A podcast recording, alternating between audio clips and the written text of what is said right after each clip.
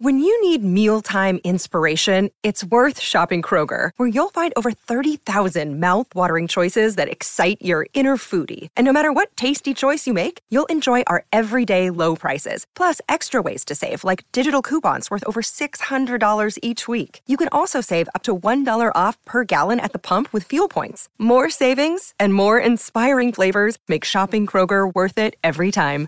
Kroger, fresh for everyone. Fuel restrictions apply. Hello and thank you for joining us on the latest Tribe Supper. As ever, it's Dom Shaw here, joined by Phil Townsend and Anthony Vickers. We don't have a new manager to talk about yet, but we do have a signing to talk about. Yeah. I reckon if someone had said last week, will you have a signing or a manager first, would have probably said manager. Yeah, yeah, I think you'd have to, wouldn't you? Because uh, you'd expect it's going to happen sooner rather than later. Yeah. Um, But yeah, Grimsby, yeah, young Grimsby striker Burrell joins uh, for an undisclosed fee. Borough made it clear that he'll obviously join the academy ranks. We were just saying there before we started, it'll be similar to the George Miller um, type signing from a few years ago. I guess on the back of Steve Gibson's talk about you know his vision for the academy and, and, and whatnot.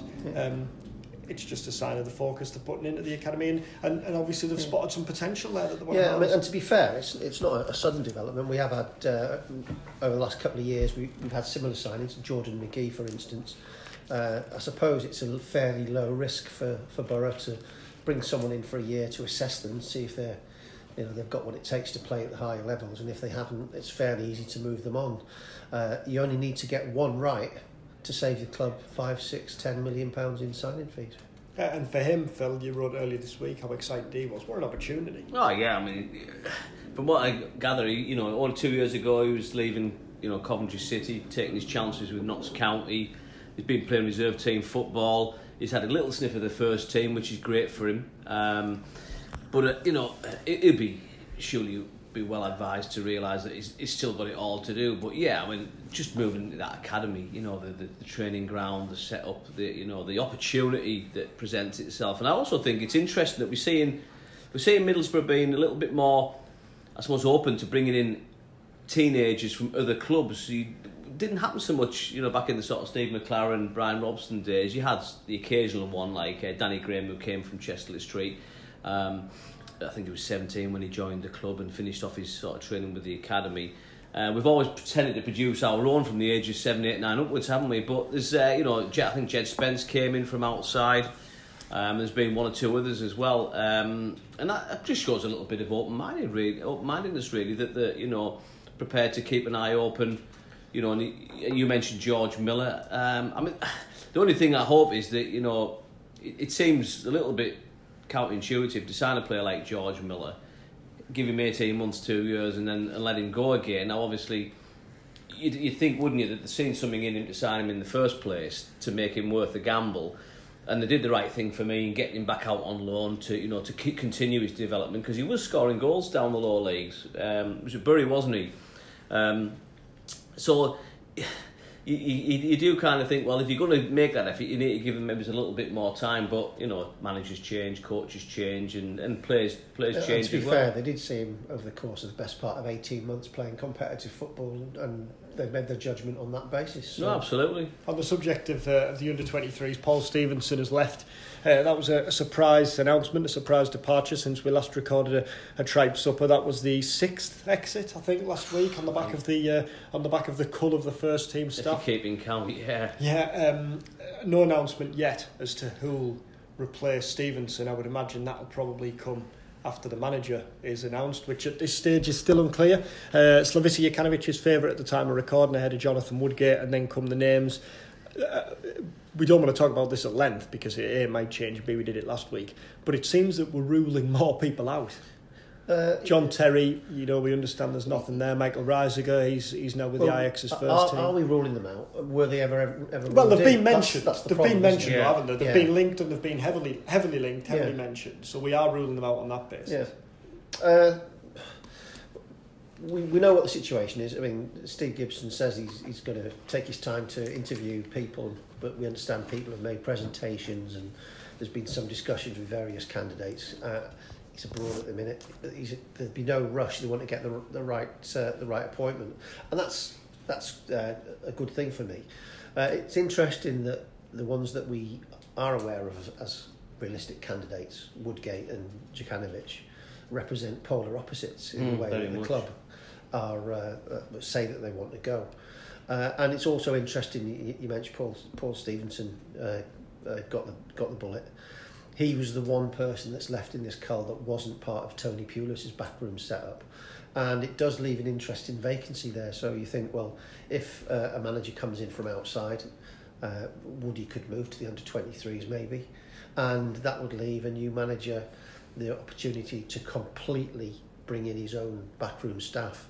So I think that's interesting. You know, raises question marks as to exactly which direction they're going in. Uh, it also perhaps uh, it poses a, a pressing problem in that Borough now effectively have no backroom staff. Pre-season training starts in a month. Yeah, we were talking about this earlier, Phil.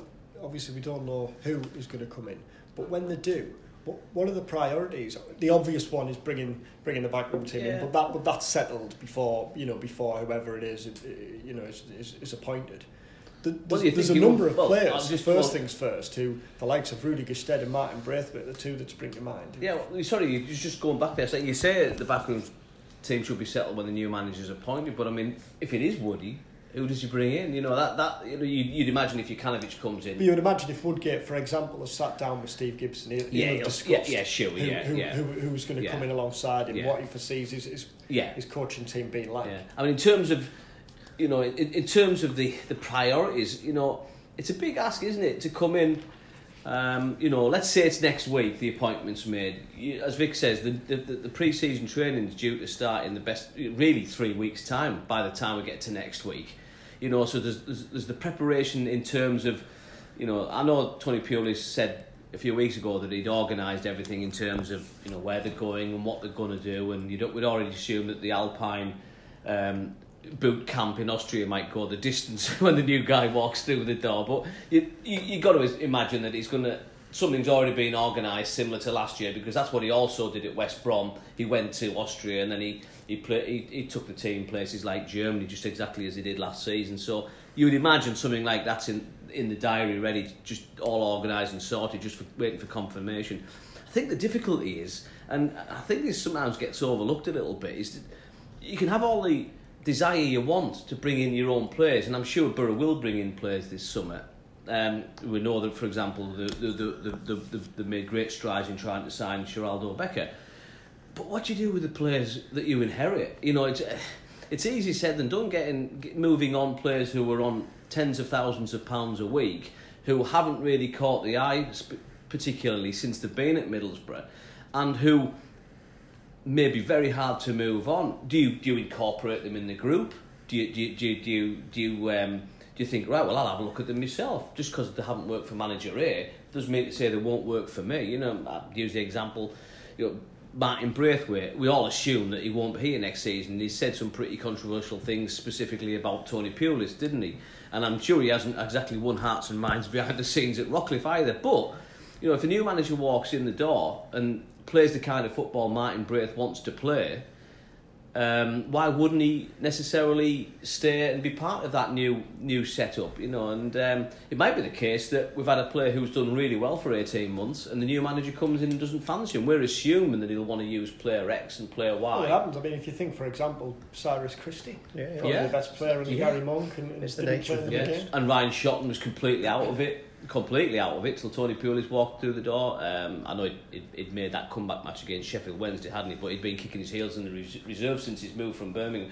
So it's the easiest thing in the world to sit here and just assume that things are going to happen the way we think they're going to happen. But you know, the man- managers come in, they have their own ideas. You call it, the, I, I guess it's a bit like the Chris Powell effect when when when. Um, when uh, Sven. Goran Eriksson took over at England and suddenly he made that left field suggestion, didn't he? A selection, should I say, and you know brought him in the team and liked the look of it. And I like that open mindedness actually. I hope the manager does come in with with you know with, with an open idea of right. I've got a squad of players. Th- th- There's a big wage bill here, so I know I'm not going to be able to keep all of them, but maybe I can get more out of the ones that are earning more money. Which which players then will, will be will welcome this change? We'll welcome some fresh eyes and we'll we'll go back and think, you know, this is a this is relishing the chance to. Well, the obvious answer is thought they're in the team on day one. I mean, the thing is, when when you manage now, though, I'm talking now. The players now at this stage, you would you would think, for example, that Britt Assombalonga is one of them. Yeah, any, anyone that thinks that their strong suit is attacking football because the, the, the chairman doesn't make many statements, but the one he did on the night Tony Pulis left was that he wanted to turn to youth and he wanted to play more attacking football. So people who think that's their strong suit will probably uh, welcome the idea. Uh, if you're one of the, the, the four centre backs that have, have relied on, on physicality rather than mobility, uh, you might think differently. Uh, when a manager comes in, there's a, there's a lot of issues to address, and I mean, a lot, some of them are technical in terms of what you do, what your stuff is. Uh, uh, uh, but perhaps more important, the, the, the issues that need to be addressed are, are cultural. We've had five years of functional football. Um, Borough have played a, a fairly ponderous, mono-paced possession game. And we're led to believe that Borough want to be a bit more adventurous, a bit more swashbuckling. And I, I think it's it's quite important for a new manager to come in and move the cultural furniture uh, that change the cu- cultural architecture of the club so that there is a different ethos. And that's sometimes harder to do than just technical things. You know, you can coach people in particular positions and stuff, but changing the mentality sometimes and rewiring the, the club is a lot harder to do. How, how does, at, how does you do that then? How do you set about doing that? Uh, some player, some managers would bring in two or three of their own players from past clubs that know exactly how they play who can be an ambassador in there in the changing room and can enforce it. Sometimes you need to bring in completely new players because some people just can't adapt, and that's that's just the reality of it. Uh, it's a high risk strategy, changing changing things too much, as as we know. Yeah, I was going to say, does sometimes the manager have to adapt as well and think, you know, maybe Absolutely, maybe yeah. I can't make as many changes. I know Paul Hurst, for example, when he went in Ipswich last year, I remember reading few of the things he was saying, um, where he was saying that the players the players couldn't adapt to my demands as quickly as, I, as I'd have liked. And I thought, well, first things first, should you really be saying that? Mm. Um, and secondly, it does raise it does raise this prospect of a manager maybe having to go in in two or three weeks in thinking, right, I, I wanted to do that, but now I'm not going to be able to. Well, maybe I'm going to have to introduce that over the course of the season. Well, Steve Bruce said the same at Sheffield Wednesday. He was talking about how he's he was surprised at how quickly the players at Sheffield Wednesday bought into what yeah. he is the when he went in there. He probably didn't give it a thought yeah. of Sheffield Wednesday getting in the top six. When in actual fact, I know they finished I think it was sixth place and 10 points back, but they've, they've flirted with it ever so briefly. I think it, it does help if a manager comes in sort of ground zero in pre-season and with the, with the ability to bring in his own players. Well, the classic example. It's a lot harder to do it to you know, change uh, horses in midstream. I mean, the classic example is Bielsa at Leeds. He came in this time last year and took pretty much was the same group of players who had been sort of dropped off badly at the end of last season, season before last, didn't they? They, they looked like they had a chance to, to, to finish in the playoffs and then they dropped away badly and. It, most people accepted that they wouldn't be good enough. Or certainly be outsiders for the top six and he's gone in he's gone in there and completely stamped his own philosophy on it. Now obviously he's coming at that with with years and years of experience and a massive reputation of playing a certain way and a very much you know fit in or get lost kind of attitude as well. And certain players in that system have, have flourished. You people you, I think Klich was a player who done nothing and then blossomed under Bielsa. So it can be done. Um, I think the other side of that coin is you get a situation where Gary Monk comes in again with a similar remit to what the new manager is going to have now, and he just couldn't see the wood for the trees, could he? He, he you know, as, as we've mentioned in these podcasts before, he changed the system a week before the start of the season, and then felt we've all, I think we all felt he was playing catch up from then onwards because he didn't seem to take the players with him. I think that's the point. You know, important point Nick's making there about coming in, hitting the ground running, and making sure that the players believe 100% in what you're doing, and almost they're almost giving their entire trust to the manager. And the moment the manager starts second guessing himself, players aren't daft. They can tell straight away when the manager's struggling um, to, to, to find the right philosophy. And that's clearly what happened with Gary Monk.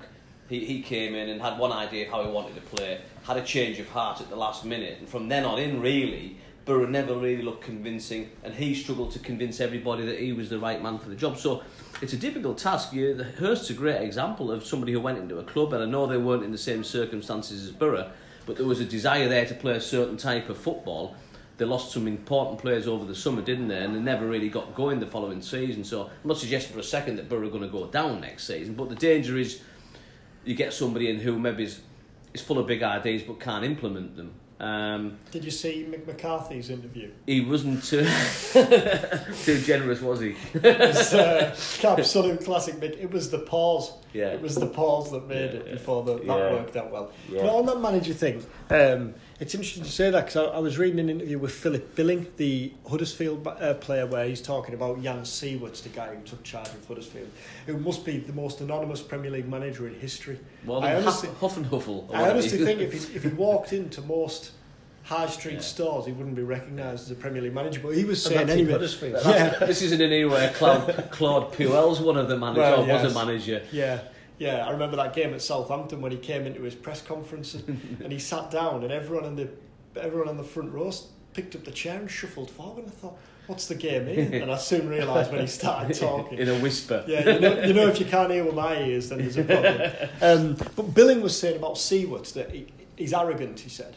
Uh, and he said within a week of coming in, the players had figured him out and realised that basically, or words to the effect of, he came in pretending of, as though he was a Premier League manager. Mm. And, and it is that, that, you know, managers will have to go in and portray this confidence. Yeah. It must be difficult Oh yeah. because they, you know, th- that confidence won't always be there I think, I mean, to I- make sure that players don't Yeah. see, th- see through you at times. I mean, I think I think what's good at potentially good at Middlesbrough is, and I, this is only what we see from the outside, but it does seem that there's not too many players in the dressing room who will deliberately look to to to to. to I think to it's a very solid dressing yeah, room. I- isn't I- it? you know, you don't. It doesn't doesn't feel like there's a lot of characters in that dressing room who will deliberately try and test the manager out and you know try and catch him out. You know, um, so you I would think that would be a pretty good group of terms in ter- gr- gr- group of players in terms of an attitude to, to take on. We know there's problems within the structure of the squad and the balance of the squad, but I would I don't see that being a particularly demanding dressing room to, to, to get hold of. But as you say, and you know, as we know, footballers are very clever at working out. You know, it's like a classroom, isn't it? A, a classroom of 25 10 year olds can sniff out when they've got a weak teacher, and within five minutes there'll be chaos. It's just it's it's instinctive within groups of people. They know when they've got you know somebody who who's I suppose the word's bluffing, isn't it? Someone who's not who's not who can can talk the talk but can't you know can't walk the walk that kind of thing. And on the dressing room, I know I know there's plenty of fans who probably won't have, there's my pen going, uh, who probably won't have a good word said about Tony Pulis at the minute. But but you know, if you think about Gary Monk's final press conference when he was talking about how the hangover from the Premier League season was still lingering when a broken dress when you come into a broken dressing room, how difficult it is to fix. One thing Tony Pulis did was was fix that dressing room because last season all he did at every given opportunity was talk up the character of the dressing room. There's absolutely no suggestions of any issues in there now. No. In his 18 months in charge, he, he made sure that any kind of hangover friction was gone. Yeah, and, and you, we do. We've all interviewed the players, and, and it's unprompted. They will say, "This is a great set of lads. This is a strong group." Uh, sometimes a lot of that is just uh, lip service, but I mean, you do get the impression that it is a genuinely solid group, uh, good, honest, hard-working lads. Maybe, maybe it's lacking a little bit of spite. Maybe it's lacking a real leadership of the cut. You know, it's hard to replace someone like Grant Led- Leadbitter uh, mentally and psychologically as part of the mix. And maybe that's something that, that the new manager will need to address. That yes, they are a good bit of a good bunch, but maybe they need a bit more fire, a bit more edge, a bit more openness to, to buy into what he's he's uh, what he proposes and, and a new methodology. Uh, sometimes you, you do need to shake it up a little bit, but yes, I think it's a sound, solid group of uh, uh, championship players that wouldn't take that much to, to make it a lot more effective. But ma- managing a team is not always about getting better players. You can bring in better players and make a team worse if they don't fit in. Ma- Managing a group of players is it's about delivering a, a team that, that is more than the sum of its parts, and a lot of that is psychological. I And a lot of that is about mentality. I mean, I think watching a fair bit of the playoff semi-finals and the run into the the run up to the playoffs and indeed the playoff final, it's noticeable how much how how niggly the success uh, the successful teams were. Aston Villa virtually tried and run matches If you watch how they go about it, the way they reacted to that Leeds incident when they uh, they didn't get the ball back, and to a man, they virtually turned on the referee and on the opposition. Now you don't have to like that, but it tell that, that tells me that's a team that really has a little bit of the you know the the, the uh, I don't know what the word is the they've got a bit of badness in them, but they've also got hunger, desire. They played fast pace. Man. Man City are the masters of it. Yeah, I mean, dark art. But Barcelona, everyone forgets that dark Barcelona, for all their beautiful ticky-tacky football, one of the most cynical teams that's ever played football in terms of fouling the opposition on the edge of their own box to slow them down and to and to, and to, to, to force them to regroup. It's it, absolutely it's the dark arts. Look at Real Madrid. Look at Ramos. Um, Derby He's- County- he's the absolute yeah, absolute master. You, you know, look at da- Derby. Derby were a niggly team. They were in the face of the referee. You know, Borough were brilliant at it under Karanka. They were, yeah, Borough, Borough had a bit about that. Yeah. They did. They did a bit, a bit about them. They, they knew when to keep the ball out of play. They knew when to stay down. They knew. I mean, I was you know, thinking they- just they- They they- rotated fouls. So that the ref Norwich game, you think the 1 0 Norwich game, that was one Yeah. of those where if you were a Norwich fan, You were you'd have went away Yeah. absolutely seething and Yeah. hating Karanka's Yeah. Borough, There's, wouldn't there's a few results like that, and and you don't have to like it. But the fact of the matter is that a lot of teams do it, and a lot of teams succeed. And there's a feeling, there's been a feeling about Borough for the last two, three years, as, as Vic alluded to earlier, about the pace of the team. They are too slow and deliberate. I wouldn't say they were a nice team. Not, you know, I wouldn't say they were too nice, but you just wonder where the leaders are sometimes when you're looking on the pitch because there are players who keep. You know, at times in the Karanka team, you had Ben Gibson, you had George Friend, you had Grant Leadbitter, you had you know two or three of the other players who who you knew were were, were, were, refereeing the match almost on the pitch. They were getting into the teammates, they were getting into the opposition. That was a that was a strong Borough team. You'd call it, for want of a better expression, a team of men. I think they've lost a bit of that. There's no real identity and direction to the team at the moment, or there wasn't for me last season. Too often it was like they were reactive. They weren't stamping themselves on matches. They were waiting for the opposition to come at them, particularly at home. You know, even when they went away, the the strategy that the preferred strategy was soak it up and hit teams on the bro- break. It was very much about stopping somebody doing something rather than being on the front foot and making it happen. And for me, as much as anything, some of the football that was played by the best teams in the championship last season was was a different game to what Middlesbrough were playing, and that's sad to say that because you know we all we all thought Borough had a I chance. I thought about watching watching the playoffs. You know, well. and, and, the, and the, I think the fact you know, what was it? Uh, was it Steve Crossman said of the four the four teams in the playoffs, the teams you'd you'd pay to see all of them. yeah, You know, Derby, Villa, Leeds, they and uh, West Brom. ambition, weren't they? Yeah, they, they, were, they were all decent teams to watch, and um, I think there's a lesson there to be learned. Um, I think the myth it, it, now it used to be this thing about the championship being a grind, and you've got to you've got to have players who've been there and done it, and, and I think I don't think that's the case. I mean, you look at that Derby team, for example, full of young, kind of upcoming players who, who you'd look at and think, Mobile. well, yeah, you wouldn't you wouldn't fancy those if it got if it got rough and ready, but in actual Yeah. fact, I mean, the, some of the football they played up here, up here in the first half was sublime, wasn't it? Um, and, and, and I think that team did ultimately have a bit of a soft centre. And, you know, the, the evidence of that was the fact that they really made hard work of even finishing sixth. And that should have been Borough's position all day long. So there were flaws in that Derby team, but he took that group of players and got them playing a brand of football that, that bet their fans enjoyed watching more often than not. And it was good enough to get them to the semi, sorry, to the finals of the playoffs, which was probably their minimum requirement this season. The, um, we talked about the priorities for, for whoever does come in. Martin Braithwaite's mentioned. Is there anyone else who you think it's one of those where he comes in and think, right, we need we need to get him off the books? I mean, Rudy Gestede's the obvious player who springs to Yeah, mind. I mean, I mean, obviously Gestede practically left in January, and then he uh, dragged his feet, and, and the deal fell through. And I don't think those people in the club weren't very happy about that because they put a lot of Spain work into the deal. Uh, clearly, with the, the Borough not getting the, their their buck from him on the pitch, and given all that we know about the finances and the, the financial landscape we're in, I think they'll probably have to take a hit on him to to get him off the books. Braithwaite's an interesting one because I think Braithwaite will have teams that are interested. It's just jiggling it about so that the the money adds up really.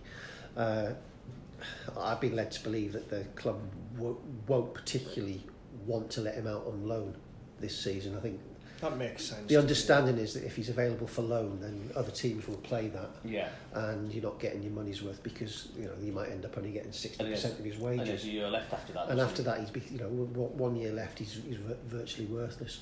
So it might be a case of taking a hit on the the actual transfer fee, but getting some money back and resolving the issue one way or another. And in terms of players coming in, um, we've talked about Becker. The, the obvious the obvious question, I guess, the obvious issue that's raised at this stage of the at this stage of the summer when, when you see players being linked without a manager is is who's signing them. Well, in some respects, that doesn't really make any difference because whoever comes in as a manager is going to have 22 players that he hasn't signed. So does it make any difference if he's got 23? He just maybe used up some of his potential wriggle room. That's probably the only other argument you can make, isn't it? That if you've got X number of pounds The- to spend, other- you've already spent The, half. the other side of that coin, though, is if you have players that, that you, you know you want to buy because they fit in with the, the strategy of the club and they're good value for money, do you wait for a month and then lose them? Well, that, that's a that's a good point, and that that comes back to when the strategy of the club, doesn't it? Does that do, do you get a manager that's going to fit that strategy? Clearly, you have to, don't you? If that's the case. I mean, just on on, on players coming in, Dom, and I, think what's really intriguing me as well, in addition to the potential players coming in, I think going back to our point before about the style of football, there needs to be some energy in that centre of midfield. There needs to be somebody who can grab, you know. I'm not saying Borough can go out and sign a Grealish. It, it would cost a fortune that kind of player, but that kind of attitude, that kind of energy, that kind of drive. Uh, most teams that were successful, or most teams that are successful now, have that kind of player. Um, I'm intrigued about somebody like you know George Friend and, and Adam Clayton because in the right circumstances they can be big assets to a new manager. You know, particularly someone like George Friend who embodies everything that's good about football. You know, in terms of attitude, commitment, desire, um, behaviour pattern. You know, you know how do you you know he's coming now towards the tail end of his career. Will he play every week? He's had fitness problems. Now, you, you could you could go one or two ways with that. Could you think, right? Well, George, you know, we'll we'll, we'll move George on if that's possible. Or you think, hang on a minute, I need you know, when, when you need the right type of characters around you when you're bedding new players at the club. Maybe he's someone to have that role that maybe his Grant had over the last 18 months, where he's not necessarily playing every week, but he's the club captain in terms of off the field leadership. You know, Adam Clayton, people like that. They've still got time left on the contracts. Um, you know, what do you do with Adam Clayton? Is he going to play every week? Is he going to fit the new manager's style? Um, you go through a list of virtually every player within the, the first team squad at the moment. There's not many people that you'd say would definitely 100% stick ons in the next manager's team. You'd say, but Darren Randolph, if you say you're sure. Um, you know, after that, you know, are there, are there, are there any more than three or four players who you'd say, well, there's absolutely no way that player can be left out of the first 11 next season? I'm not sure there's that many can make an, an unarguable I'd case. say Dael Fry and Lewis Wing. Yeah. Uh, Yeah. Apart from that, I don't think there's anyone that you would say, you know, there's, there's, there's no one that. It's not a hill you're There's no going sacred cows there, is there? There's No. no, there's no one. There's no one you could say. I I think on George, there's an argument that you could possibly see him as one of the centre back groups, and, but he needs replacing at left, that left back because he, And you need two full backs. yeah exactly, and he, he was exposed at times. You know, it, it's it's strange because he was actually one of the most potent attacking outlets. You know, him charging up the left every week, but repeatedly, you know, you lose the ball in in the the opposition uh, defensive third, and there's a big space down the flank, and that might be something that could be addressed tactically. But you'd think that in the modern game, fullbacks are absolutely essential. Uh, you know, uh, fast, uh, technically gifted fullbacks. That's what Borough need on both sides. In which case, you, you, you, can move George and Ryan Shotton into the centre back group, and then suddenly that looks like a quite a solid unit uh, with Dael Fry and Danny Ayala. Maybe one, maybe one of Danny Ayala and Aden Flint would, would be sacrificed. But that's still a, a half decent group for the championship. I think going back to mobility is key for me. Um, I think you know we, we, we he had to mix men, didn't he, last season? Tony Pulis had to put square pegs in round holes, and, and, and whether he was quite forced to do as much changing as he, he ended up doing, there's certainly an argument to say that as we sit here right now, need two full backs, two wide attacking players, and, and a midfield creative player, and that's a ridiculously big wish list, really, to say at the end of May 2019 that you want to go out and buy, you know, basically four players for the wide positions and one for the middle. But I mean, uh, you would think you would think any new manager who comes in is going to look at the squad and think, I don't need that many central No, midfielders. well, I'm just going to Yeah. come on that point about Yeah. you've got you've got two players in George Saville and Paddy McNair who who who you just don't know what they're going to do next season, where they're going to fit in, what their roles are going to be. I'd like to see McNair play Yeah. midfield purely because of the mystery Well. I'd like, I'd like to see I'd like to see a player that costs five million pound playing in his best position for a run of games to see whether we can do it or not. We, we, we're here twelve months after he nine sorry.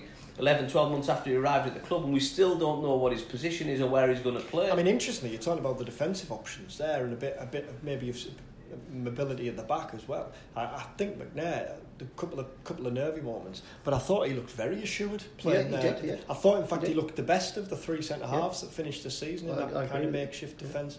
But yeah, I mean, you've got to think the, the midfield. The the thing is, when you come in and you look at the midfield.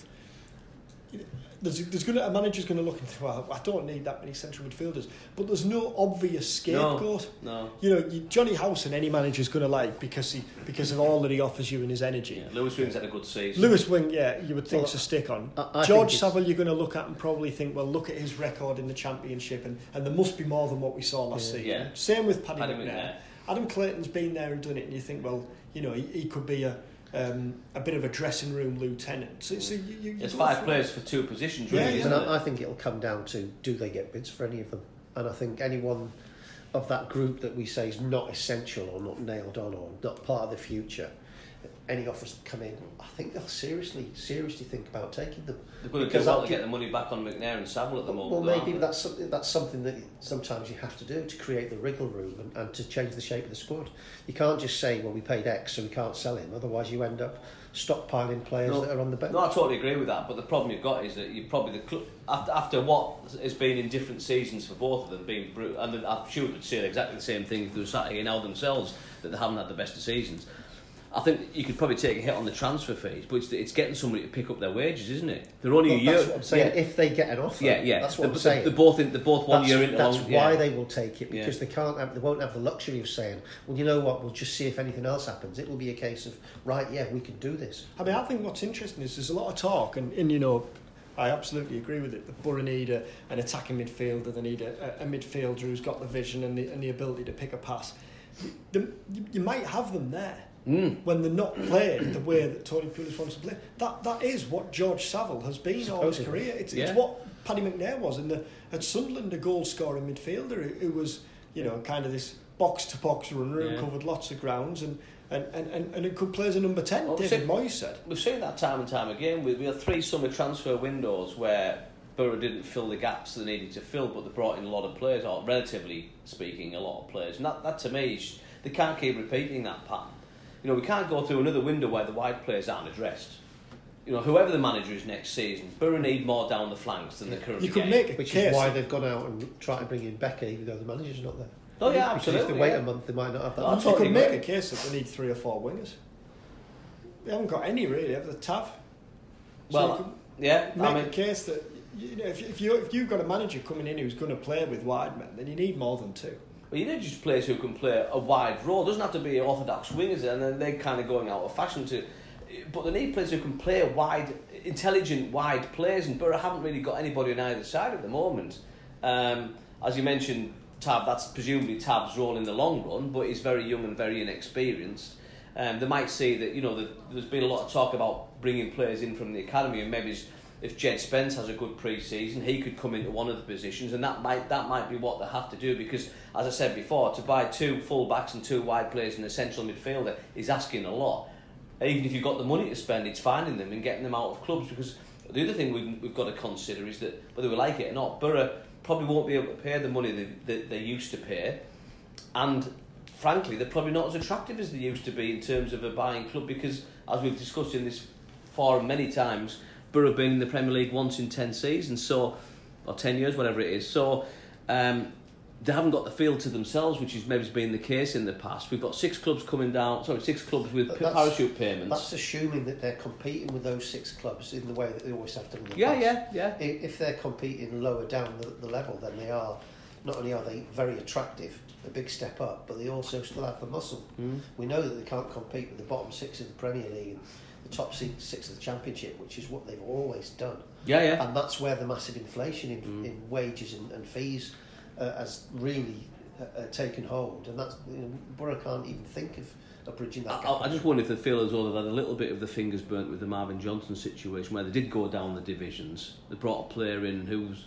was it three million or something like that, but significant wage wages, and you know that that didn't work for whatever reason. That hasn't worked. There are plenty of examples in the championship of it working. Oh, Costa is, yeah, yeah. But, but it's not something Borough have done very well very often, is it? You know, uh, ma- making that kind of smart low league signing who's who's come in and been good enough to kick on at the higher level. And we, you know, it, you know, it, it's asking a lot of the fans to be be very patient and wait for six months for players to bed in. The modern fan isn't, you know, the modern journalist isn't that patient either, for that matter. You, you know, it needs somebody who can come in and adapt pretty quickly, doesn't it? But I, I take your point that there's, there's, you already got five midfielders here. I know, f- battling over one or two positions. Um, so it is going to be a head scratcher for whoever comes in. Just finally, before we wrap up, up top, we talked about Braithwaite and Gestede.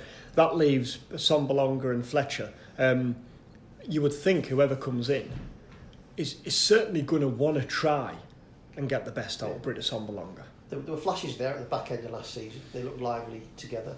A lot of people have told me that Fletcher will never be a striker, but you know I think uh, he showed real signs of progress down that final straight. Uh, whatever you think of him, his stats at this level are almost unbelievable. One in, just about one in two in the championship over the last four years, and it's hard to believe that a manager would dismiss that.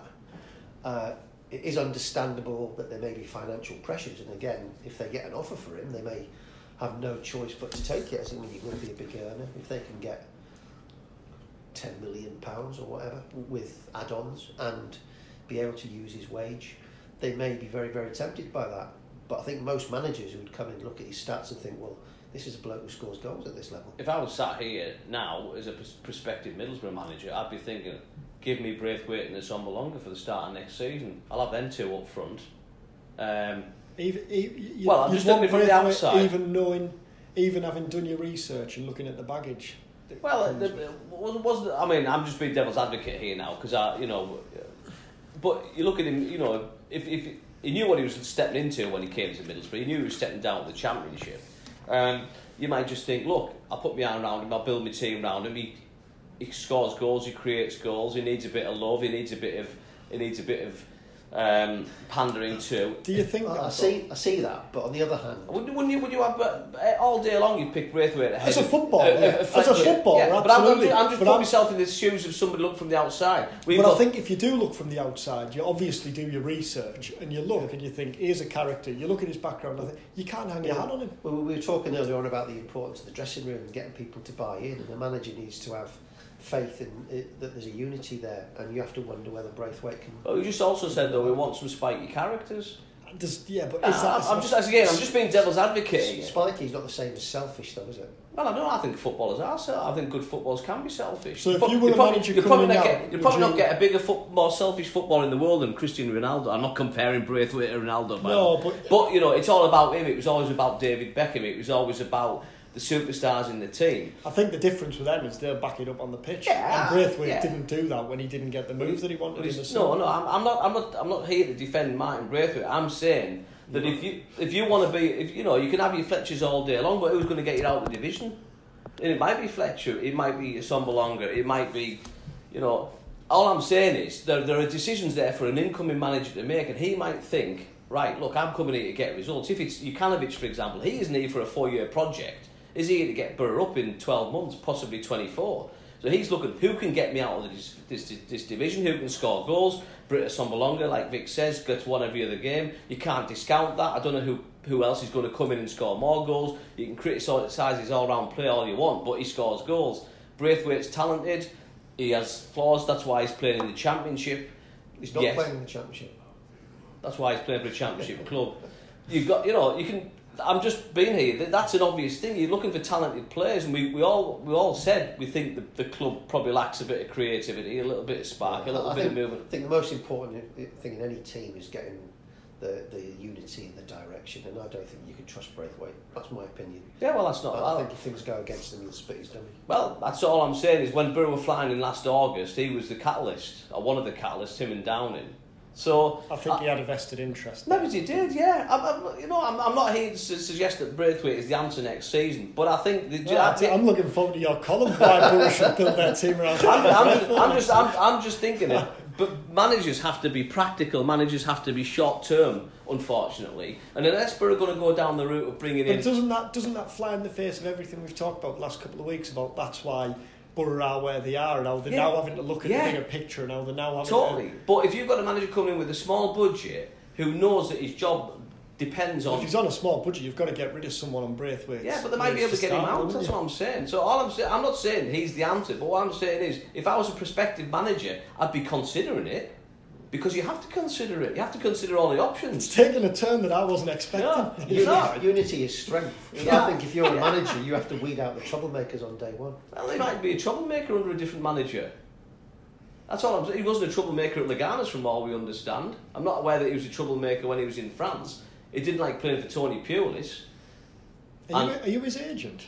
Well, actually, now you come to mention it, We don't know about. Yeah. Oh, my Danish is improving. Let's put it that way. And I like the part, but no. You'll be speaking Uh, to that. What's no. that Danish newspaper that he always D- speaks to? Dagbladet. Dagblatt. you know for a fact when Braithwaite's on international duty that we're going to get out of him. I, I tell you what, stranger things have happened. Managers have gone into clubs and players who have been out in the cold for months, sometimes years, have found a manager who just puts the Yeah. arm around them. I'm not saying it'll happen. There's a difference Listen, between being out in the cold and being stood on a burning bridge. I think you're exaggerating the situation.